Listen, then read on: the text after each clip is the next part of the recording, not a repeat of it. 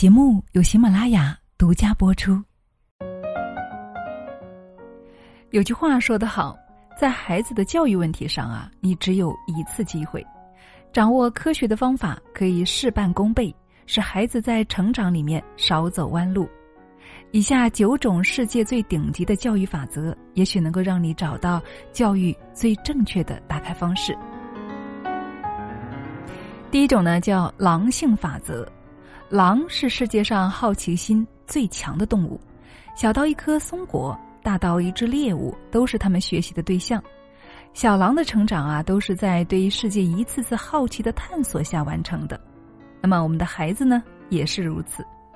好奇心强烈的孩子，往往会有更强的学习欲望，能够更好的解决问题。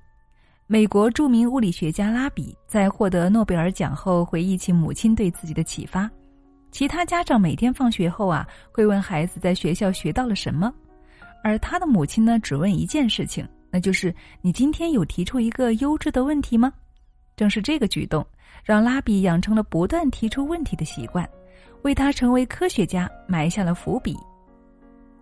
心理学家伊恩·莱斯利说，在未来，有好奇心的人会受到青睐。父母需要明白的是。凡事有好奇心，比凡事不出错重要的多。最健康的教育啊，是放手孩子去思考，让兴趣成为最好的老师。怎么样？你有没有用过这个法则呢？好，我们再来看第二个法则——自然惩罚法则。法国著名教育家卢梭就提出来。孩子所受的惩罚是他的过失带来的自然结果。简单来说呢，就是人犯的错不能够让别人去承担，为自己买单才能够真正的成长。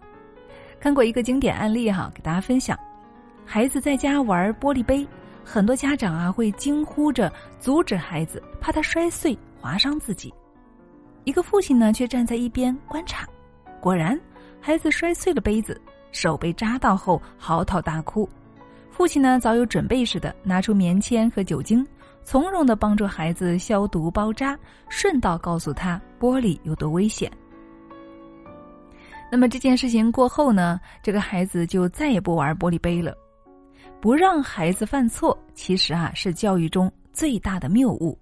很多人感慨啊，听过很多道理，却过不好这一生，原因无非就是缺乏生活的实践喽。所以，让孩子自己体验惩罚的苦楚，那些过去踏过的坑，才会变成他未来脚下的路。亲爱的，你认同吗？好，我们接下来看第三个法则——甘地夫人法则。著名的甘地夫人法则源于印度铁娘子英迪拉·甘地夫人的真实故事。她的儿子拉吉夫十三岁时要做一场不小的手术，此时呢，医生和甘地夫人商量。为了安抚孩子的情绪，最好骗他说手术不会疼。甘地夫人却直率的告诉儿子说：“是手术都有风险，即使哭闹喊叫，痛苦也不会消失，反而会引起头疼。妈妈和医生会帮助和陪伴你，但是除此之外，一切都要自己承受，咬牙坚持。”听完了妈妈这番话，拉吉夫平静的做完了手术，没有一点的哭闹。所以啊。有远见的父母都明白一个道理：孩子未来要走的路很长，父母不可能永远庇佑他们，所以他们最需要的是努力向上的力量。在坦途中寻求安全感，不如在困境中勇往直前。哇哦，好智慧的妈妈！好，我们接下来看第四个法则——尊重法则。美国一项研究表明，与九个月到三岁的幼儿多交谈，他长大以后啊会更聪明。在父母与孩子关系平等、相互尊重、沟通频繁的家庭，孩子的智商会高于正常水平。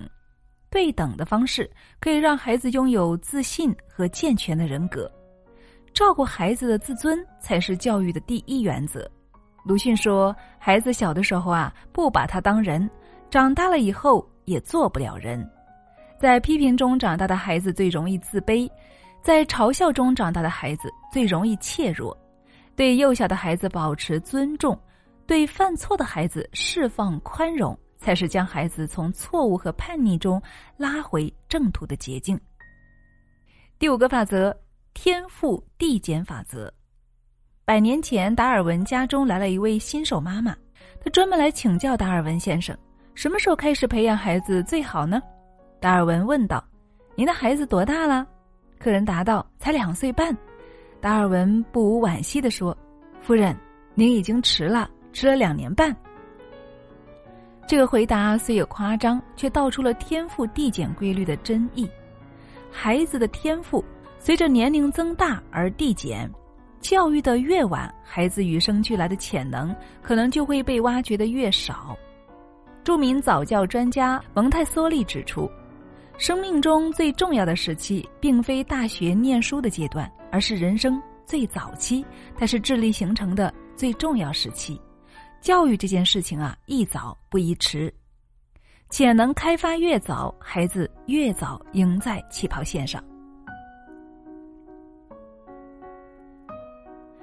接下来，我们来看第六个法则——狐狸法则。狐狸的生存世界里有一条约定俗成的法则，那就是小狐狸一旦成年，便要独立的养活自己，不能够和父母待在同一个洞穴。若不懂得生存呢，便会迎来自然的淘汰。父母爱子，为之计深远。但是家长们最常犯的错误呢，就是越位教育，凡事啊为之包办，孩子便什么都不会干了。更受不起一点的风浪，久而久之呢，就变成了巨婴。美国有一条教育箴言是这么说的：“和你的孩子保持二十码的距离。”二十码是个象征，家长要注重从小培养孩子的独立性，不可处处围着孩子转，凡事留给他自己的空间，该走的路让孩子自己走。家长呢要学会放手，孩子才能够飞得高，飞得远。好，我们来看第七个破窗理论。这个之前我们在节目当中也给大家单独的分享过哈。我们再来看一下，斯坦福大学曾经做过一个著名的实验，在富人区和穷人区呢分别停放两辆一样的车，放在富人区的车啊完好无损，过了一周依旧如此，而放穷人区的车呢一开始就摘车牌、打开车棚，不到一天车就被人偷了。此时呢，他们将富人区的那辆车的车窗打碎，没几个小时，车也被人偷走了。那么这个实验呢，延伸出来了破窗理论：窗户的玻璃被打碎又迟迟不修复的时候，人们便下意识的去打碎更多的玻璃。这些破碎的玻璃会营造出一种无序而破败的负面氛围，从而呢滋生出更多的犯罪。环境。能够决定人生走向。一位校长曾说：“孩子就是家庭问题的投射，一旦孩子有什么问题，必定是家庭的环境出了问题。一个凌乱的家庭难以养出有秩序感的孩子，一个家长不看书的家庭也难以养出爱读书的孩子，一个爸妈终日争吵的家庭难以养出阳光开朗的孩子。而为人父母，送给孩子最好的礼物呢，就是良好的家庭环境了。”好，来看一下第八个超限效应。马克吐温在教堂听牧师演讲的时候，一开始啊，他打算多捐一点钱。十分钟后呢，牧师还没有结束，失去耐心的马克吐温决定少捐一点。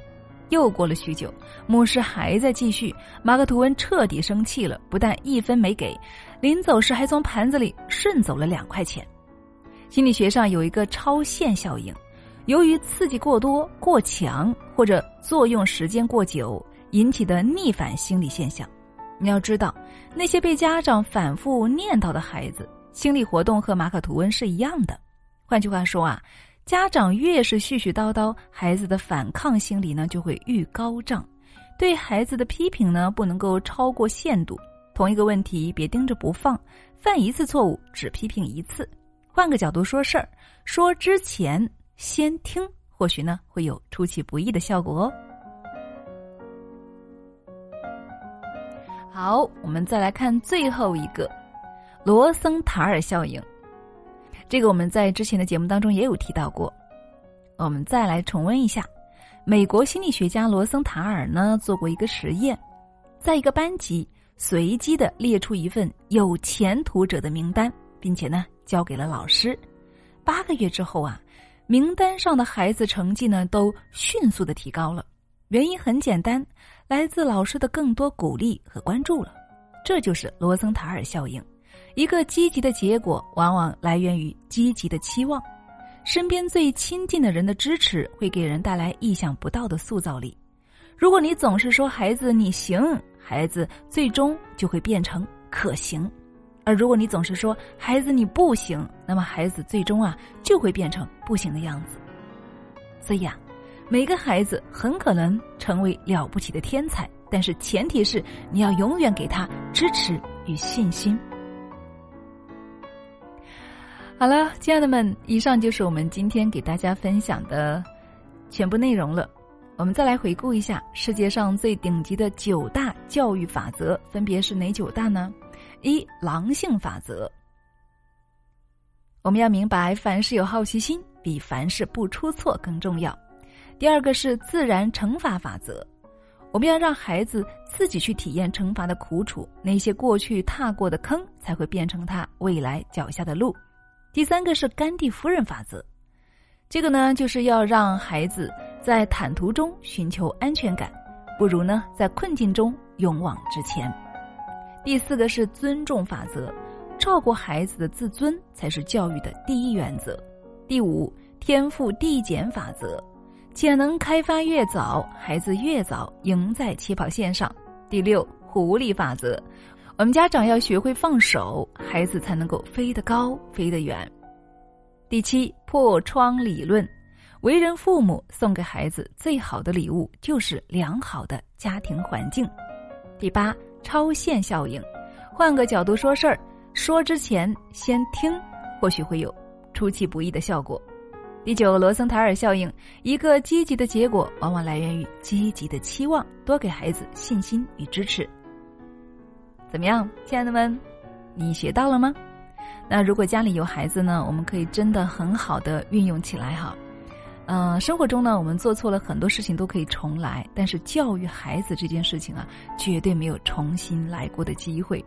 所以，希望我们每一位家长都能够在这九大法则中不断的发现自己的问题，不断的精进自我，用好的教育方式来陪伴和教育我们的孩子。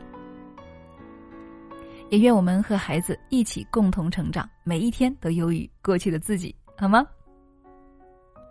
好了，亲爱的们，这里是女人课堂，我是清新，今天的分享就是这样了。那更多精彩呢？欢迎大家关注我们的微信公众号“女人课堂”，也特别的欢迎你来到我们的闺蜜社群。因为现在呢有一个好消息哈，就是我们晨间共修呢完全的放开了，免费的为大家提供。所有的小伙伴呢，你都可以来到我们的晨间共修，与我们一起来晨间共同学习、共同读书，还有练习我们的主播哦。所以，亲爱的，你喜欢怎样的方式呢？你会来吗？那来的方式呢？可以找到我们的燕子老师报名，他的微信号是二八四九二七六九八二，期待在早晨见到你哦。